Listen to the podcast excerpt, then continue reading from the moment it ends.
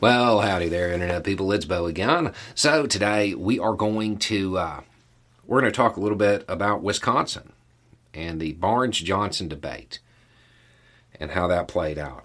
Now, for those that aren't following all of them, uh, Senator Johnson is seen as one of the more vulnerable Republicans that is running for reelection.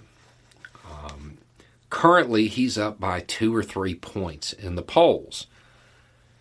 Now, this would be the point. This is the final debate, and it would be the point where it would be wise for Johnson to adopt a little bit more of a defensive posture and try to maybe come across a little bit more friendly. That's not the route he chose, um, and it did not seem to land very well with the with the audience there at the debate. At one point, the candidates were asked to say something admirable about each other, something that they found admirable about their opposition. And Barnes, the Democratic candidate, was like, you know, he, he's a family man, and that's to be respected.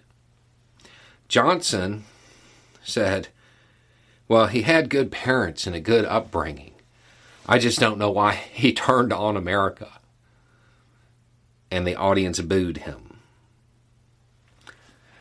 He elicited laughter when he said that it would cost more to not finish Trump's wall than to finish it.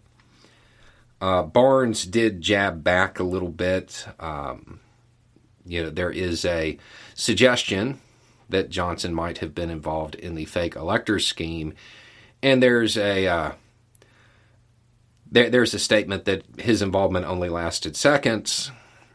Barnes uh, quipped about a five second rule for subversion.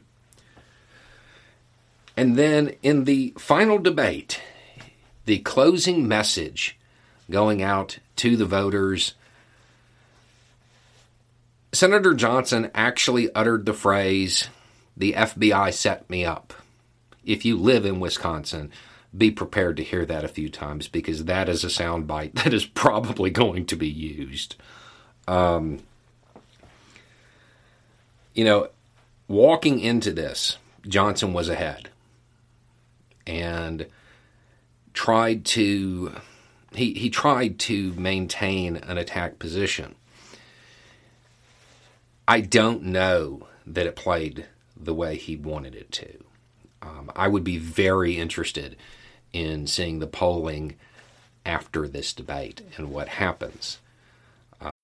When you need mealtime inspiration, it's worth shopping Kroger, where you'll find over 30,000 mouthwatering choices that excite your inner foodie. And no matter what tasty choice you make, you'll enjoy our everyday low prices, plus extra ways to save, like digital coupons worth over $600 each week. You can also save up to $1 off per gallon at the pump with fuel points. More savings and more inspiring flavors make shopping Kroger worth it every time. Kroger, fresh for everyone. Fuel restrictions apply. Um, there are moments when holding what you have is better than trying to uh, pursue further. Because if you push too far, well, you might get booed. Anyway, it's just a thought. Y'all have a good day.